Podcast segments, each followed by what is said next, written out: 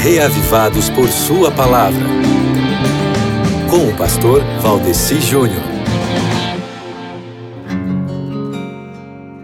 Oi, tudo bem com você? Você já leu o texto bíblico de hoje? Mais importante que ler o capítulo bíblico do dia é buscar saber que aplicação ele tem para a vida, não é mesmo? Por exemplo, se você parafrasear os salmos de hoje, transferindo o texto dele para uma aplicação contemporânea, você vai chegar à seguinte conclusão: um dos ensinamentos deste texto é que enquanto um servo do Senhor cuida das coisas de Deus, Deus cuida das coisas deste servo. Há poucas horas antes de ler esse salmo de hoje, eu estava aqui em casa conversando com um irmão que me contou que há um bom tempo atrás ele estava desempregado e sem serviço por tanto tempo que não tinha dinheiro nem para pôr gasolina no carro. A situação dele estava bem feia feia mesmo e sem nenhuma perspectiva. Daí, no meio daquela fossa, como ele não tinha o que fazer, ele resolveu o seguinte: comprou umas tintas, fiado, e foi pintar a igreja, que estava precisando de uma pintura nova. Daí, sabe o que foi que aconteceu?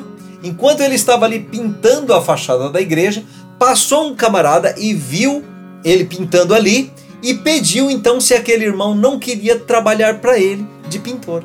E dali em diante, a vida daquele irmão se endireitou. Então, meu amigo, o Salmo 132 não é uma simples metáfora, não.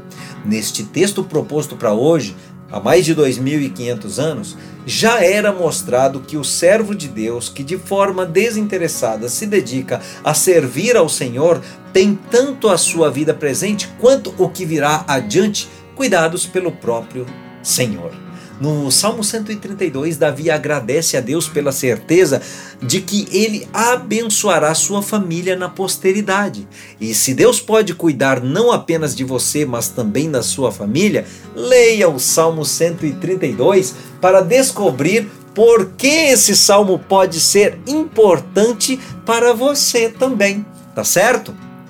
Eu tenho certeza que se você se aplicar a esta leitura, depois de ter concluído tal meditação, além de não estar arrependido, você estará agradecido a si mesmo por ter feito isso. Você acredita?